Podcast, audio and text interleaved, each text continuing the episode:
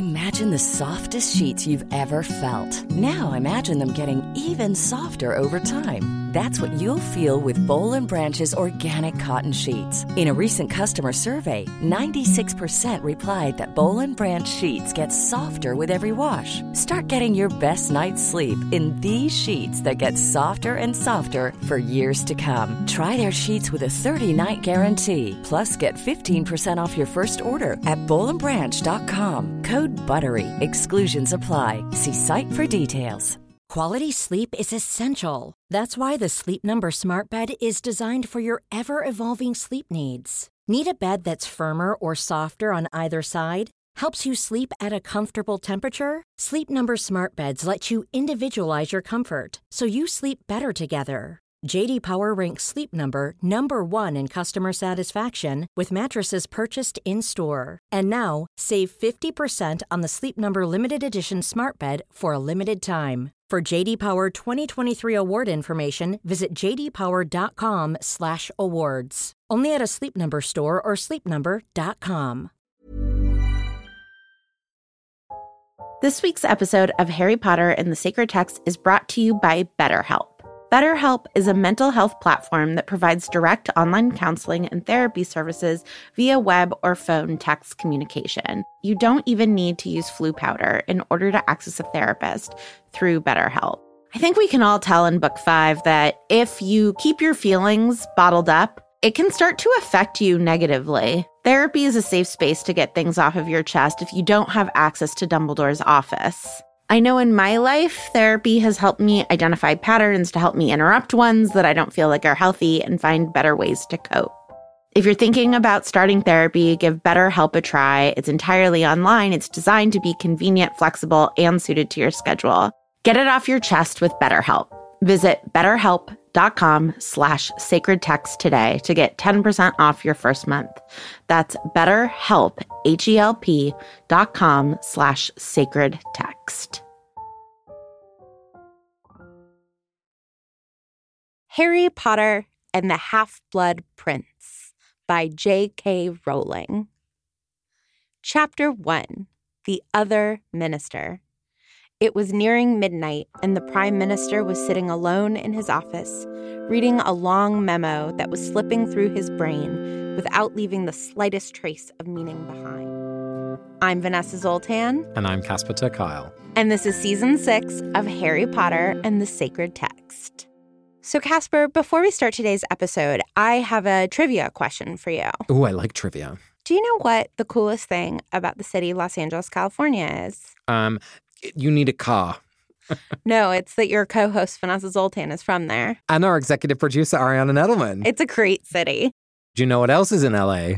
Our amazing Harry Potter and the Sacred Text group of Los Angeles.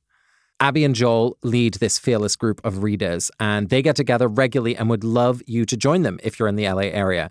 So go to harrypottersacredtext.com forward slash groups, or you can find them on Facebook by searching for Harry Potter and the Sacred Text Los Angeles chapter. And every episode this season, we'll be shouting out one of our local groups because there are so many of them and they're all over the world, and we hope you'll join one.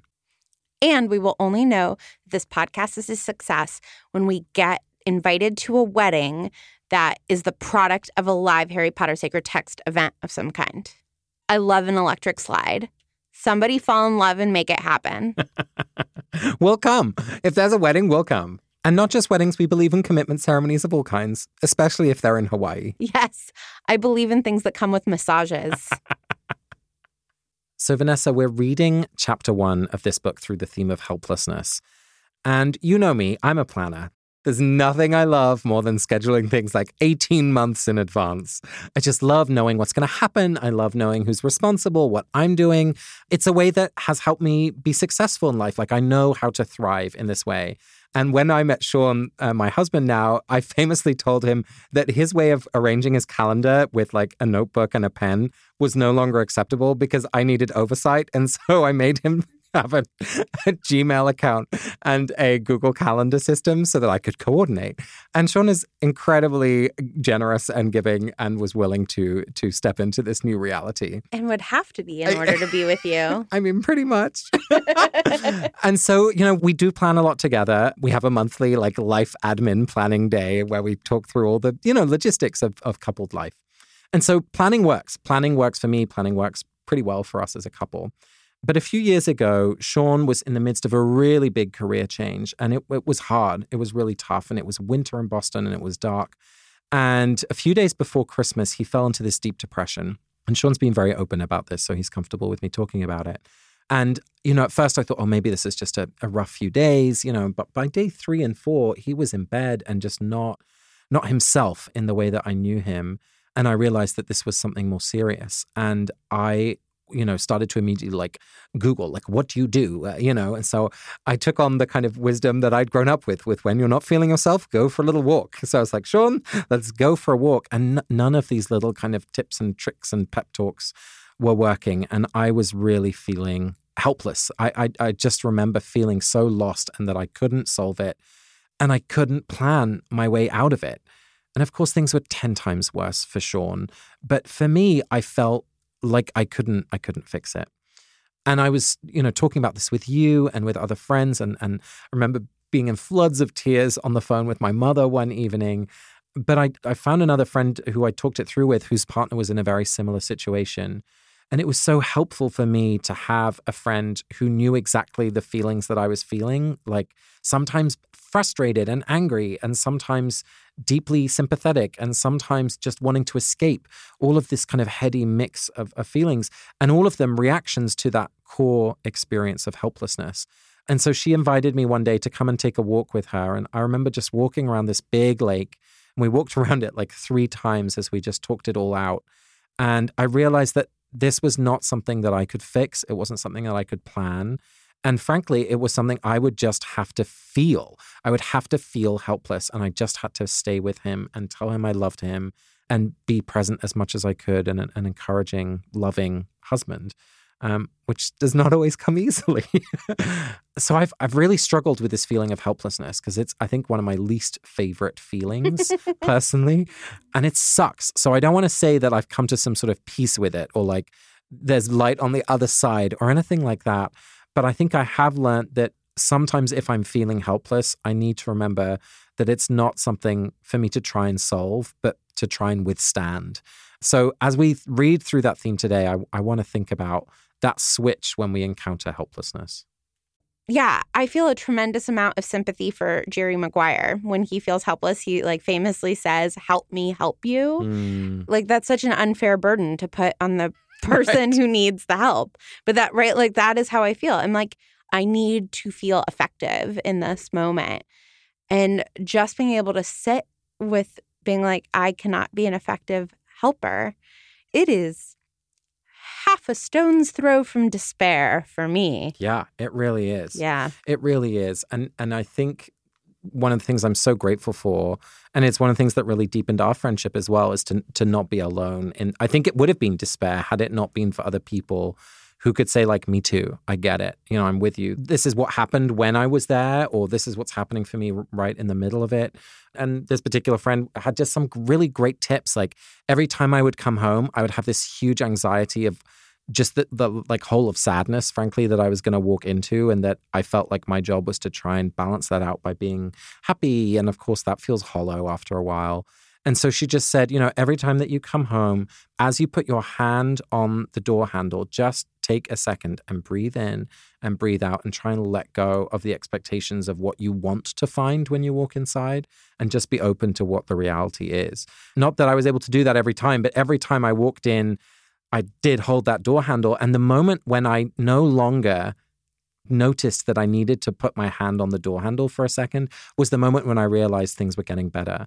And I'm so grateful, you know, Sean is thriving and doing well. And depression isn't something that, you know, goes away forever necessarily, but I feel like both of us are maybe more resourced in how we might encounter it together if it does come back for him or for me or or other people that we love. He's lucky to have you as a husband. Well, I'm really lucky to have him. So we make a good team. I don't mean to add salt to an open wound, but are you ready to feel helpless again? Bring it on. Because I'm about to beat you in the 30 second recap. Okay, 30 seconds on the clock. The first chapter of The Half Blood Prince.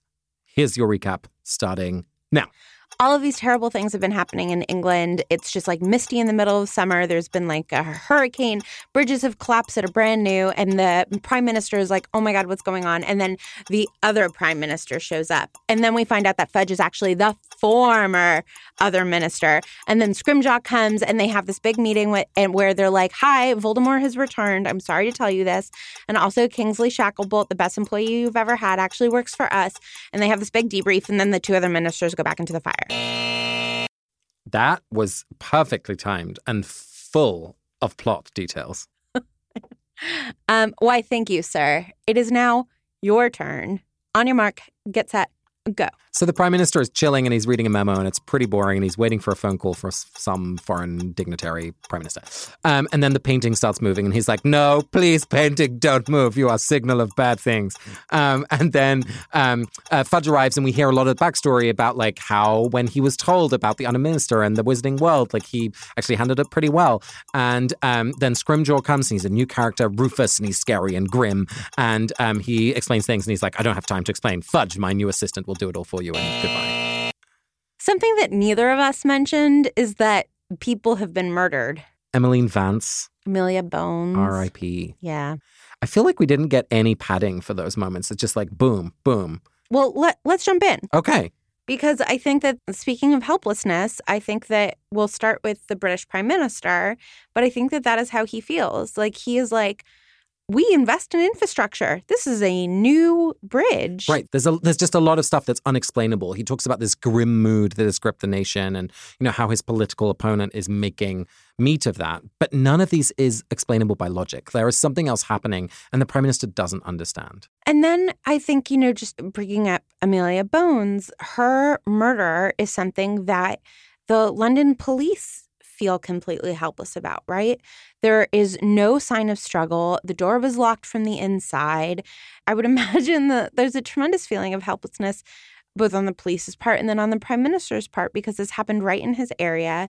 And then the increased feeling of helplessness for him that I just feel so bad for is that he gets answers to the question, right? And it's similar to depression. It's like, oh, this there's a chemical and situational reason as to why this is happening just because you know why it's happened it doesn't make the feeling of helplessness go away. Well, and he can't talk about it. I mean, that's one of the big things with mental health, of course, is that we still have such a strong stigma. And the, the prime minister is like, even if I told people, like, I would be sent out of office straight away, right? I mean, Fudge literally says that, like, are you going to tell anyone? Like, come on.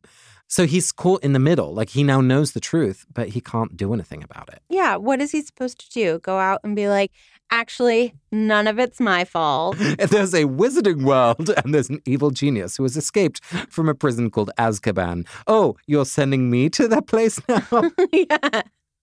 And by the way, they let dragons in a few years ago. also, I love that we get that backstory where, like, the first time Fudge shows up, he's like, You'll probably never see me again. Everything's fine. We have joke shops. Everything is great. And then the next time he's like, Um, slime problem. Murderer Sirius Black is on the loose. Don't worry about it. All will be well. Oh, sorry. I'm back again. Uh, breakout from Azkaban. Turns out Sirius is fine, uh, but now dead. Um, watch out for Voldemort. it's just like one thing after another. And I love that by the end of this chapter that you see the prime minister is starting to put two and two together. Like his agency actually returns. Kind of as we think about this theme of helplessness, he starts to ask questions and starts to say, "Well, hang on, weren't these Dementors the ones who guard Azkaban?" And Fudge is like, funny story. um, they're having, you know, rabbit scale replication situations across your country. That's why everyone's feeling grim. Yeah, I like that question asking as a form of trying to deal with helplessness, right? Mm. I think that when we're helpless, one of the things that we try to do is accrue information as a form of accruing power. And so it's if you're dealing with a loved one's cancer diagnosis, one of the things that a lot of oncologists will tell you is not to do research on the internet because that can be so vague and so broad and so depressing and you know every situation is so specific. But of course if you feel helpless the one thing that you feel like you can do is accrue information. Yeah. and you just get more and more information and still can't do anything even though the prime minister is going to realize that even with all of the information and understanding that the dementors no longer are guarding azkaban et cetera he's not going to be able to do anything I just have such sympathy and empathy for being like, I'm going to get all the information I can.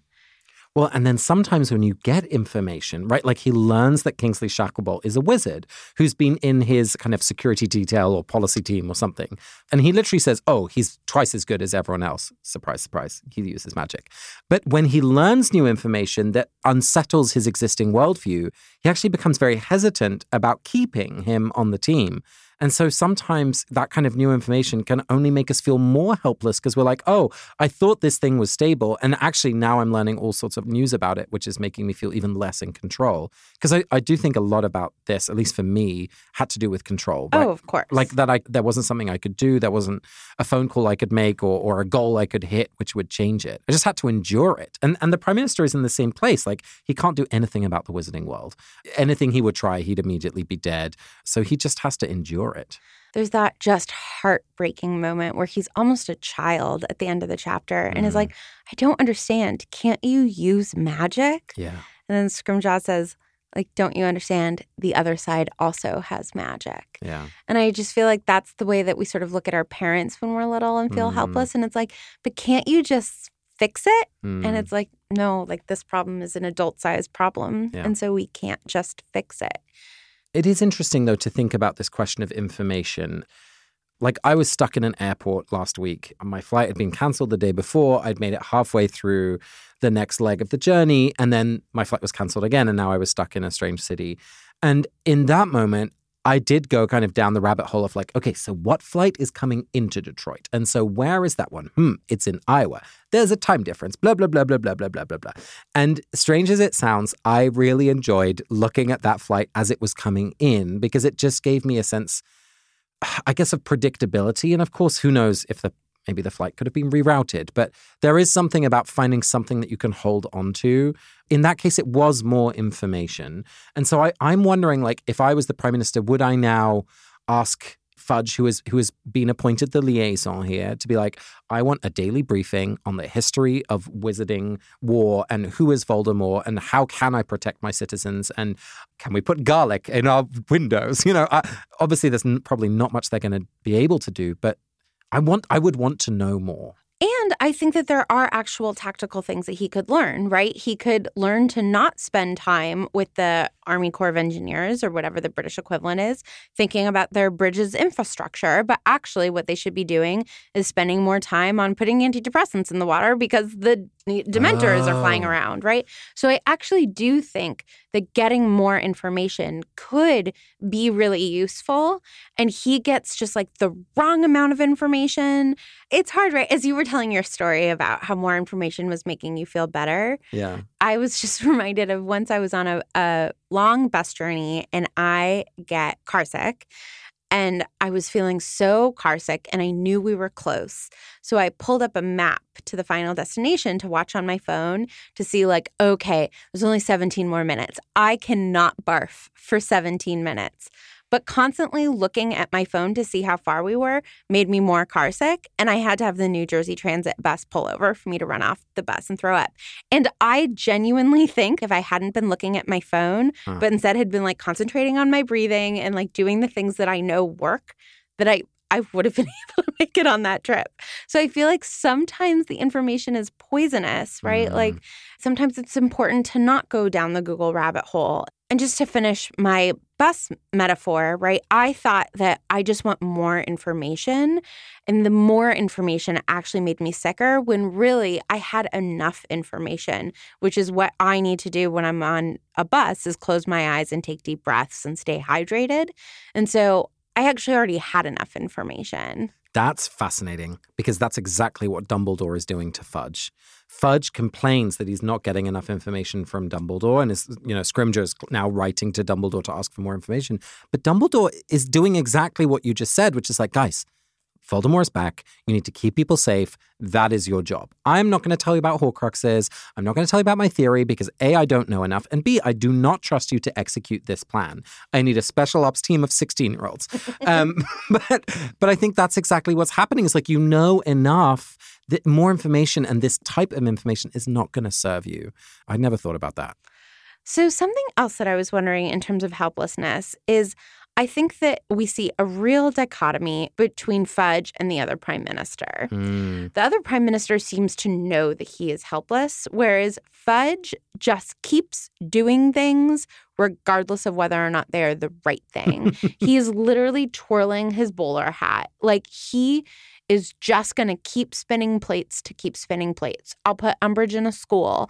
I'll do a Triwizard tournament. Like I'm going to keep distracting. I'm going to keep, right? Like it's almost like he's running a circus in order to feel like he's not helpless and like he is Mm. doing something. Yeah. He does not feel helpless, but he is not being helpful. Yes. Yeah. And when we look back at Fudge, I hadn't thought about it this way. It is constantly creating, you know, big events, especially show stopping events. You know, we've got the Quidditch World Cup, of course, which is hosted apparently by Britain this year. And then we have the Triwizard Tournament. And he's just willing to throw darts wherever, Yeah. right? He's like, I love Harry Potter. I hate Harry That's Potter. right. Now this person should be in charge. Now this person, right? Like he's just willing to try anything to throw things at the wall and see what sticks. Well, and that's such a sign of when you don't have your center, you know, when, when you feel pulled in a hundred different directions, when you are not confident in your own decision making, when you don't feel grounded. I mean, I recognize that when you're just kind of scurrying in eight different directions. And usually, at least for me, I don't even notice that it's happened until after it's happened. And so I can imagine, you know, Fudge at the end of book seven being like, guys, I am so sorry. Yeah. I was just trying things. I was doing the best I could. yeah. You know? And loving Harry Potter wasn't working. And so I tried, a, you know, authoritative dictatorship. Whoops. I like shouldn't have. Is there a card for that? Because I may need it. Sorry, trying to authoritarian dictatorship. Planning for your next trip? Elevate your travel style with Quince. Quince has all the jet setting essentials you'll want for your next getaway, like European linen, premium luggage options, buttery soft Italian leather bags, and so much more. And it's all priced at 50 to 80% less than similar brands. Plus, Quince only works with factories that use safe and ethical manufacturing practices. Pack your bags with high-quality essentials you'll be wearing for vacations to come with Quince. Go to quince.com slash trip for free shipping and 365-day returns. One size fits all seemed like a good idea for clothes Nice dress. Uh, it's a it's a t-shirt. until you tried it on. Same goes for your healthcare. That's why United Healthcare offers a variety of flexible, budget friendly coverage for medical, vision, dental, and more. So, whether you're between jobs, coming off a parent's plan, or even missed open enrollment, you can find the plan that fits you best. Find out more about United Healthcare coverage at uh1.com. That's uh1.com. This week's episode of Harry Potter and the Sacred Text is brought to you by Redfin. Let's say for some reason you can't get back to Grimmauld Place, so you need to find a new home. If you're like me, you would go to Redfin. Redfin updates their listings every two minutes and sends you personalized recommendations, so finding the home that's perfect for you has never been easier. If you see something you like, just book a tour straight from the app. And when you're ready to buy, an experienced local Redfin agent can guide you through the whole process. And if you're looking to sell, Redfin agents know how to get you the best price possible for your home. That's because they sell twice as many homes as other agents. With a listing fee as low as 1%, Redfin's fees are half of what others often charge, which means you'll have more money to put toward your next home. They even have a function where Trelawney will tell you whether or not she can see you in this house. Redfin. It's how Molly found the burrow. Download the Redfin app to get started.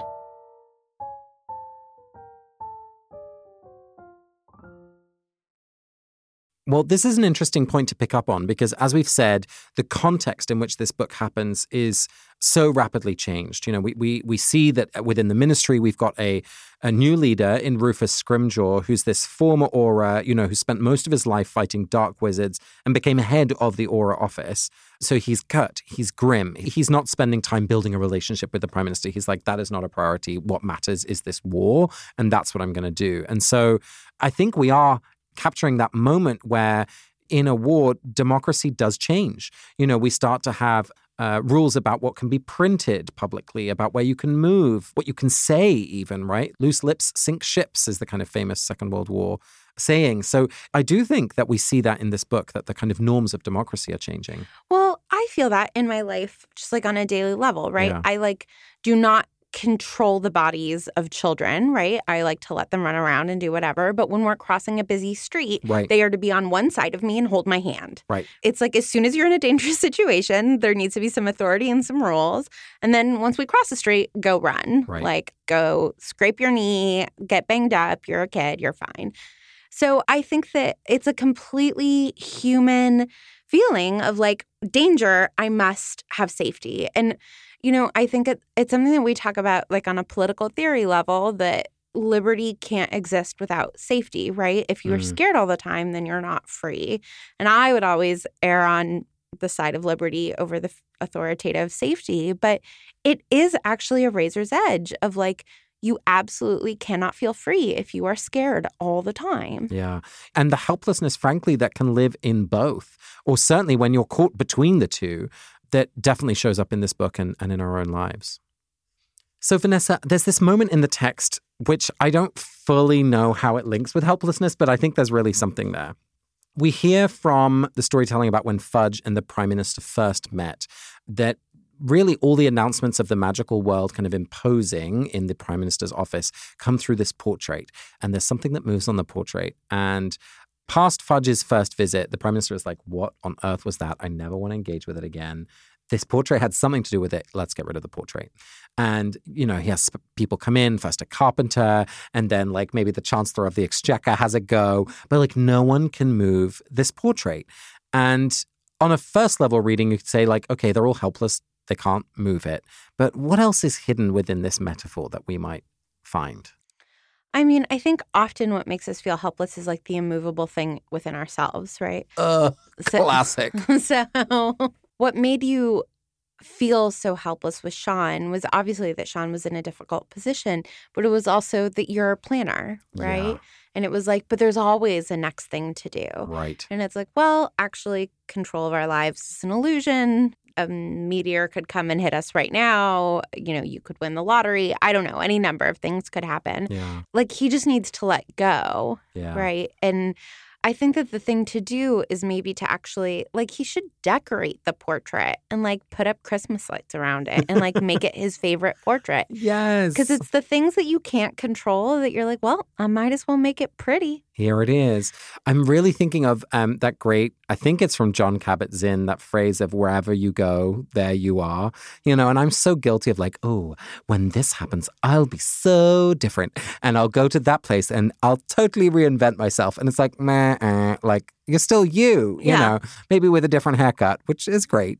Um, but it's it's still fundamentally that you. And so I love that image of decorating the portrait or hanging up Christmas lights because it's a way of embracing what can't be moved. You know, that that is intrinsically part of who we are. And it's not that the portrait itself is bad. Like 99% of the time, the portrait doesn't move, right? There's nothing scary about it. It's just in those tiny little moments when, you know, the wizarding world does impose itself on the prime minister that that it's something to be frightened of. But there's no need to be afraid of it all the time. Do you know what I mean? Like it's a way of like not feeling the fear until there's an actual moment where like, yeah, okay, it's legit to be afraid. And I, so I think I actually want to move a step further from like decorating the portrait, like talk to the portrait. Yes. Right? Like Dumbledore has an advisory relationship with his portraits. He could start trying to summon Fudge when he needs a partner to think through things. Okay, right? maybe not fudge, but surely there's someone else in the ministry. right. But I just, I think that when we feel helpless, sometimes it is because we are really helpless. And I think that other times we can try to love that helplessness, right? And even you, right? The reason you felt so helpless is because you love Sean so much and it was so hard for you to watch him suffer. And so I think that you know me, I don't like being rosy about things, but I do wonder if when we feel helpless, we're like, okay, well what what is the thing that I can love here? Yeah, and especially what I love about talking to the portrait is is that question of who can I share this with, right? Like how can I make sure that even when in this pain, I try not to be isolated?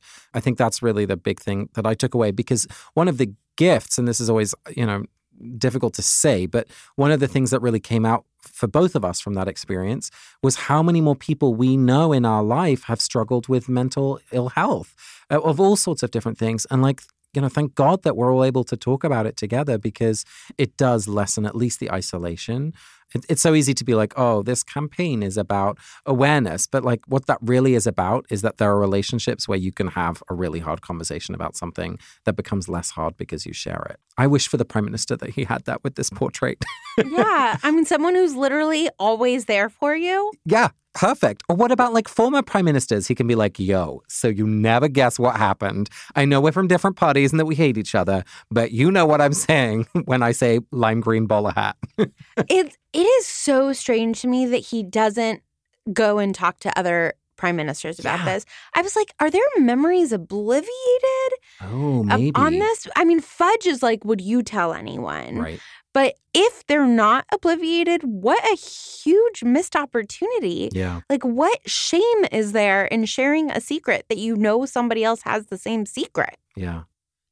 So, one more point that I want to make is that I'm just thinking as we're having this conversation that part of me does respect Fudge for just throwing everything at the wall. Mm. I think, like, if I had a sick kid, I would just start throwing things at the wall and seeing what stuck, Yeah. right?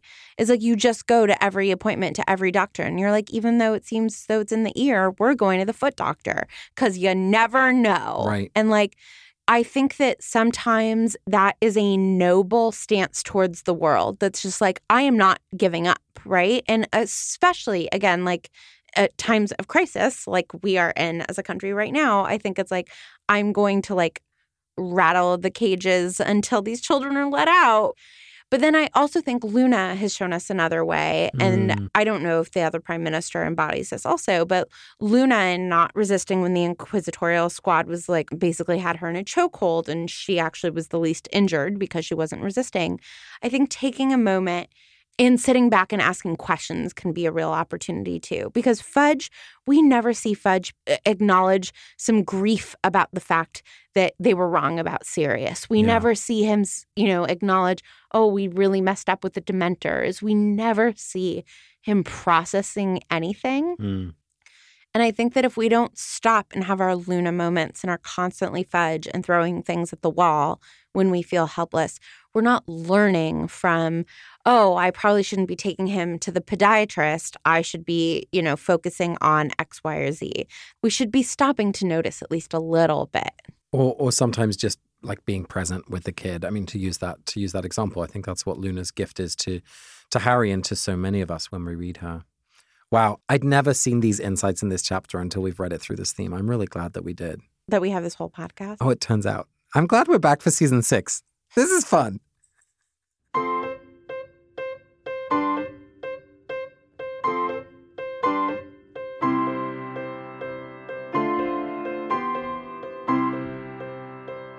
So, Vanessa, for the next few weeks, we are going to continue with the practice of marginalia. Now, listeners will remember we had the wonderful Broderick Greer on as a guest a little while ago. And Broderick told us about the textual practice of marginalia that he really learnt from his grandmother, an African American woman who made all of these fascinating and beautiful annotations to her Bible. And when he read them years later, it brought alive a conversation that really she was having with herself, with the tradition, with these words on the page. And so he shared with us this, this practice that we have interpreted so that I will look at your text and you will look at mine and we'll notice what each of us has underlined or scribbled in or added to the text and, and try to make meaning and gain new insights from that. So let's just take a quick moment to look at each other's text and see what we find. Ooh, interesting. So you underlined the word outstretched. Hmm. It's when Fudge enters the prime minister's office, and it's ah, prime minister, said Cornelius Fudge, striding forward with his hand outstretched. Good to see you again. And what you wrote is knows how to act. Hmm. And what's so interesting is he knows how to act, but he like doesn't know how to behave. He doesn't know how to problem solve. He doesn't know how to hold on to his job, right? Like he only knows how to be polite. I'm I guess I'm curious as to what you meant by knows how to act. Well, I think more than just knows how to be polite, he knows how to be political. You know, he knows how to make a good impression. And he's constantly, we've seen throughout the books, able to maneuver between all of these different power players. Even if he's not actually having an impact, at least he has that image. And so what struck me is that, you know, for the prime minister, every time Fudge arrives, it's bad news, right? Like it's a bad omen.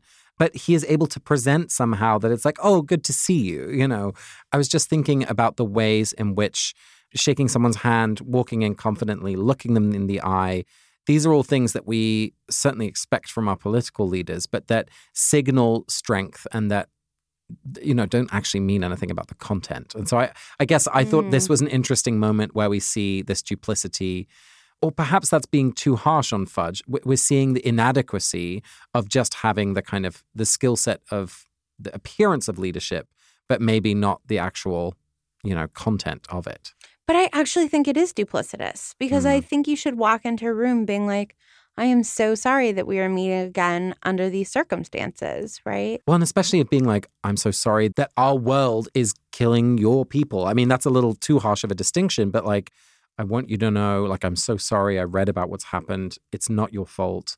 Yeah, you're right. He could have come in with a little white flag or at least a box of chocolates.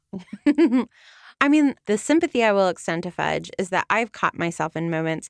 I mean, even at a funeral, I'll say to someone, Good to see you. Right. And you're like, I am happy to lay my eyes on you, but I am not glad for this, you know, context, this moment. Exactly. Yeah. Or even just the ways that we go into like autopilot. The one that always gets me is like if I'm getting a coffee at the airport and yes. the barista says, Have a good flight. Yes. And I say, You too. and I'm like, No, you're not flying, you're at work. Yeah. And so part of me feels for Fudge that he's just like on autopilot, but I just want to invite him to get out of autopilot. Like this is time to be paying attention and to be walking into a room not saying good to see you, but saying like I'm sorry to interrupt, but you and I need to yeah. have a very serious conversation. And actually we need to be putting our heads together to the best of our abilities. Yeah.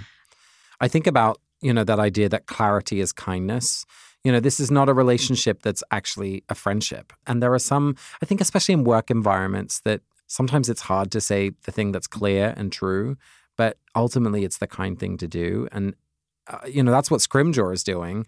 You know, he's not someone you want to have over for tea, but at least you know he's going to say what he means. I mean, I guess this won't come as a surprise to anybody, but I care much less about being likable well, and I think you care less about that than I do. Oh, I just like I think I care less than the average person. no, but I care much more about that.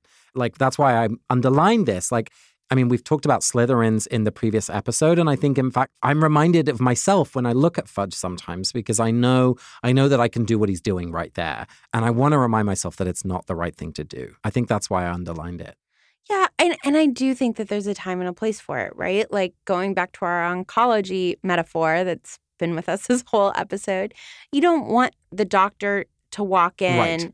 and be like death sentence. Which can I take out one of your marginalia moments, which is um, the prime minister is learning about what's happened, and Fudge says, "Oh, but Black's by the by now," and your comment is, "But he's dead."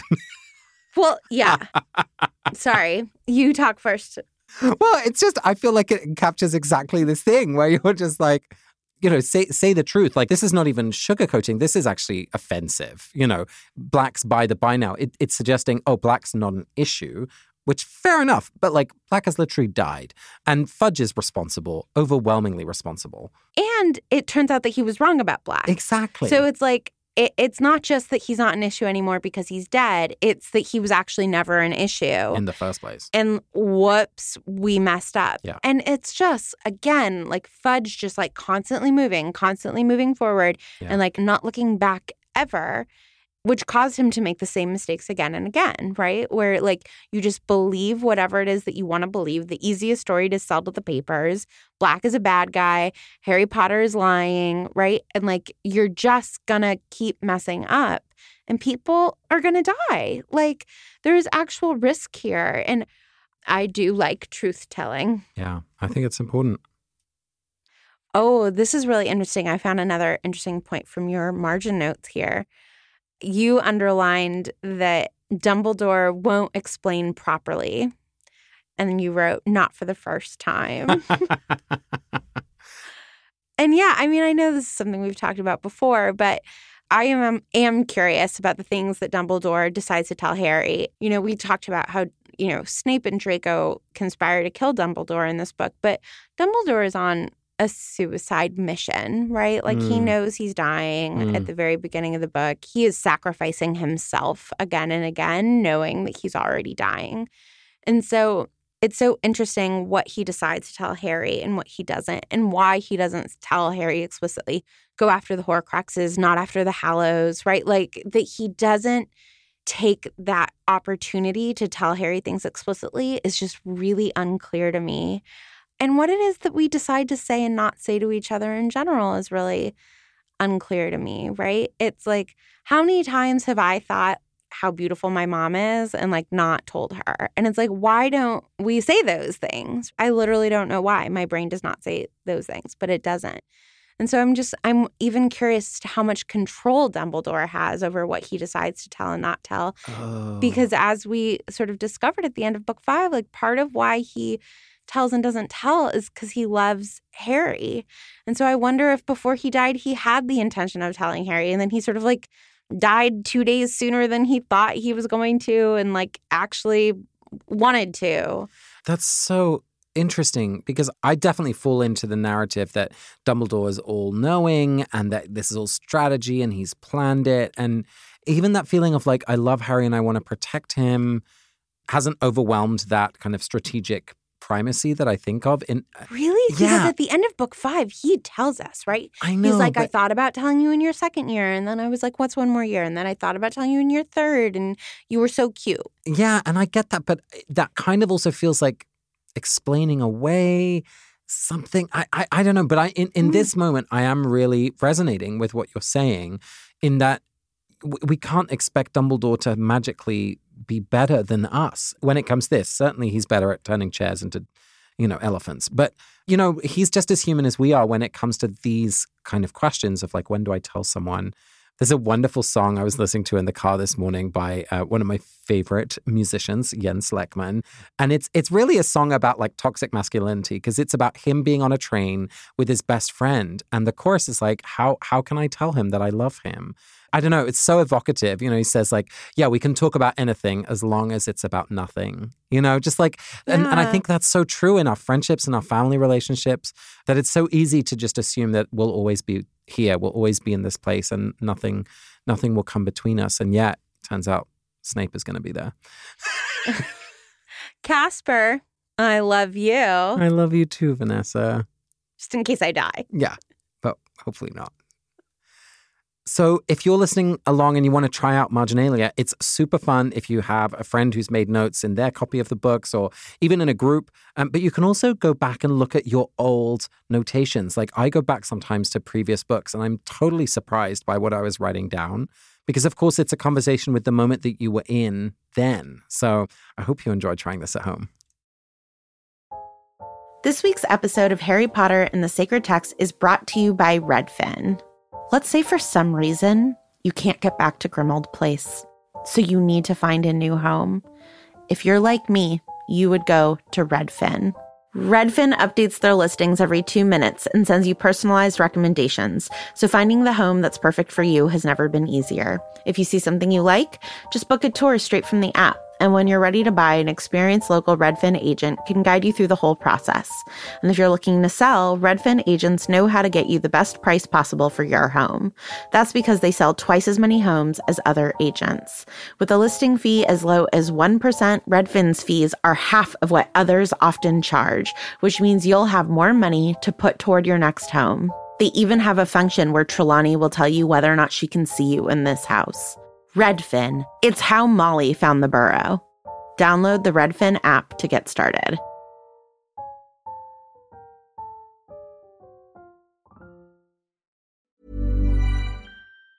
Planning for your next trip? Elevate your travel style with Quince. Quince has all the jet setting essentials you'll want for your next getaway, like European linen, premium luggage options, buttery soft Italian leather bags, and so much more. And it's all priced at 50 to 80% less than similar brands. Plus, Quince only works with factories that use safe and ethical manufacturing practices. Pack your bags with high-quality essentials you'll be wearing for vacations to come with Quince. Go to quince.com slash trip for free shipping and 365-day returns. Hey, it's Paige DeSorbo from Giggly Squad. High quality fashion without the price tag. Say hello to Quince. I'm snagging high-end essentials like cozy cashmere sweaters, sleek leather jackets, fine jewelry, and so much more. With Quince being 50 to 80% less than similar brands. And they partner with factories that prioritize safe, ethical, and responsible manufacturing. I love that. Luxury quality within reach. Go to quince.com slash style to get free shipping and 365 day returns on your next order. Quince.com slash style. We're back with voicemails, and this week we're hearing from Mariana. Hi, Casper, Vanessa, and Ariana. This is Mariana from Atlanta, Georgia. Um, I'm just listening through book five and thinking about a lot of these conversations about Snape and his past and what those things, um, how those things affect the way that he interacts with everyone around him. And I just, as somebody who's been a victim of abuse in a bunch of different ways, I really hate Snape. I think that there's this expectation that we're supposed to forgive him for what he's been through, and I find that really difficult to do. But at the same time, I love Draco Malfoy. And I find that really hard to reconcile. Like, how am I able to forgive Draco, but I'm unable to forgive Snape? I think part of it is because Snape is an adult. Maybe I just assume that as a grown up that he should have his stuff together and not treat people the way that he does. And, you know, Draco is a child and a product of the way that he was raised and how that affects the way that he interacts with people. But why do we forgive some people and we don't forgive others? For similar situations that they are in. Like, why do we not forgive Snape, but we do forgive Draco, or vice versa? People who forgive Snape but don't forgive Draco. I don't have an answer to this. Um, I'd love to hear your thoughts. Thanks. Mariana, gosh, do I empathize with this issue. I will say that I think that the process of doing this podcast has made me wonder if I am now able to forgive just about anyone. I think that I have really practiced that, or at least I will say that I think it has expanded the possibility of who I am capable of forgiving, but it has not expanded the possibility of who it is that I want to reconcile with or who I want to have in my life. But the reason that it's easy to forgive some people, not others, is because either we like them or because of past trauma, right? It's there are just certain people who we want to forgive, and there are other people who we don't. And what is so interesting to me about that is that who deserves our forgiveness does not always equal who we want to forgive. Who is healthier for us to forgive does not always equal who we want to forgive.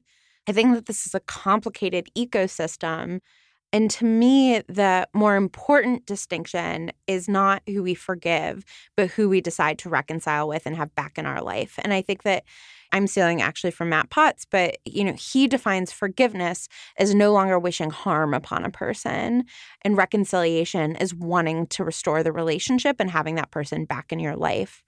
And I'm much more willing to forgive than I am to reconcile. That's such a helpful distinction. And I think, Mariana, I, I really resonate with the difference that you write, right? That one's a child, one's an adult. And I think I also resonate with what you're saying, Vanessa, that sometimes there's no logical reason about why we feel like we, we might be able to forgive one person and not the other. you know, one of the things I'm learning about forgiveness, and I'm learning it the hard way, is that it's not a one time event. There might be a moment when you're able to say for the first time to yourself or to someone else that you want to forgive a third party. But it's not like you, you say it once and then it's done, right? Like that that process can last for a long time if you even ever fully get there. And so I'm starting to try and embody that idea of intending to work towards forgiveness. You know, that there's really like so many stages of this. And there's also different times, right? Perhaps down the line is going to be a moment when I might be able to forgive someone, and it's not right now. And that's, I think that's fine. I always just try and remember that forgiveness is actually much more about yourself and releasing yourself from the the hate or the bitterness or the um, whatever the feeling is that's associated with it, as much as it is about releasing someone else. And it, in an ideal world, the process of forgiveness is about decoupling someone else's power over you the way that they can make you feel if you see their name, if you see their picture. And that that is easier to do from a distance. And of course, Harry doesn't really have that luxury, right? The way in which he is at Hogwarts and encountering Snape and encountering Draco in such a constant way, it's nearly impossible, I think, for him to do. And he doesn't. Often I find that I get stuck sort of halfway to forgiveness, mm. which is I do not wish harm upon this person, but like, nor do I particularly wish them well. Absolutely. And I think that is more than fine, especially when it can just be. I mean, really, what we're looking for is peace of mind, right? right? I don't want them to come into my head, right? Like, it's very unlikely that I see these people on a day to day basis, but they can live in my head and that can sink me. And so I want, when they do come into my head, I can be like, they're released, right? Just let that big ocean wave take them back out. And I don't need to think twice again about them or what happened between us. Yeah. Vanessa, who are you going to bless this week? I would like to bless Amelia Bones, who we know was a brilliant witch, but her obituary says she was a middle aged woman who lived alone. I know all obituaries are reductive, but this seems overly reductive to me. And I guess I just want to bless anyone out there who feels as though something about them is labeling them in an overly reductive way, whether that is you know, a diagnosis or the fact that, you know, your mother just passed away. Or I think that you can very quickly become the girl who got dumped publicly, the guy who just came out of the closet. That like we can all just be reduced to a single story. And Amelia Bones was a lot more than a middle aged woman who lived alone. And you are more than any single story that the world can sometimes reduce you to. Although I don't mind when people call me the Harry Potter girl. I'm like, sure, yeah. What about you, Casper? I'd like to bless Rufus Scrimgeour, the incoming Minister of Magic. He's described as an old lion. That was just so evocative for me to think about here's someone who's lived through war before and has lost a lot of the niceties, as we've talked about. But I just think about how he and so many other people probably had hoped and expected never to live through it again. And so my blessing is for Rufus and for anyone who is reliving something that they thought they'd never have to face again. Because I think there is a an extra terror to that. Um, because we no longer can tell ourselves that this will only have to be once, which makes it all the more scary sometimes. So for Rufus and, and anyone who needs a blessing today, this is for you.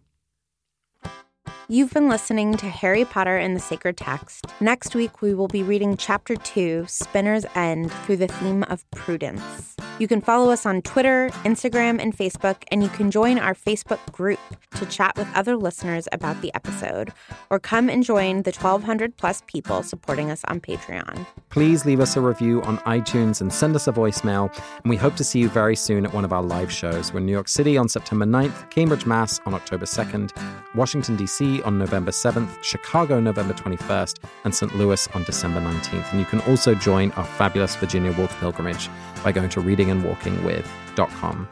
This episode was produced by Not Sorry Productions. Our executive producer is Ariana Nedelman. Our associate producer is Chelsea Ursin. Our music is by Ivan Paisau and Nick Boll, and we are part of Night Vale Presents. Special thanks this week to Mariana Hackney for this week's voicemail, to Julia Argy, Nikki Zoltan, Maggie Needham, Megan Kelly, and Stephanie Paulsell. Certainly, he's better at turning chairs into, you know, elephants. But um, Not better than me at that. that happens to be the one spell I'm really good at. Elephantis charis maximus. Um, but it has to be maximus, um, which is, I just said it to save your chair from turning into an elephant. Thank you.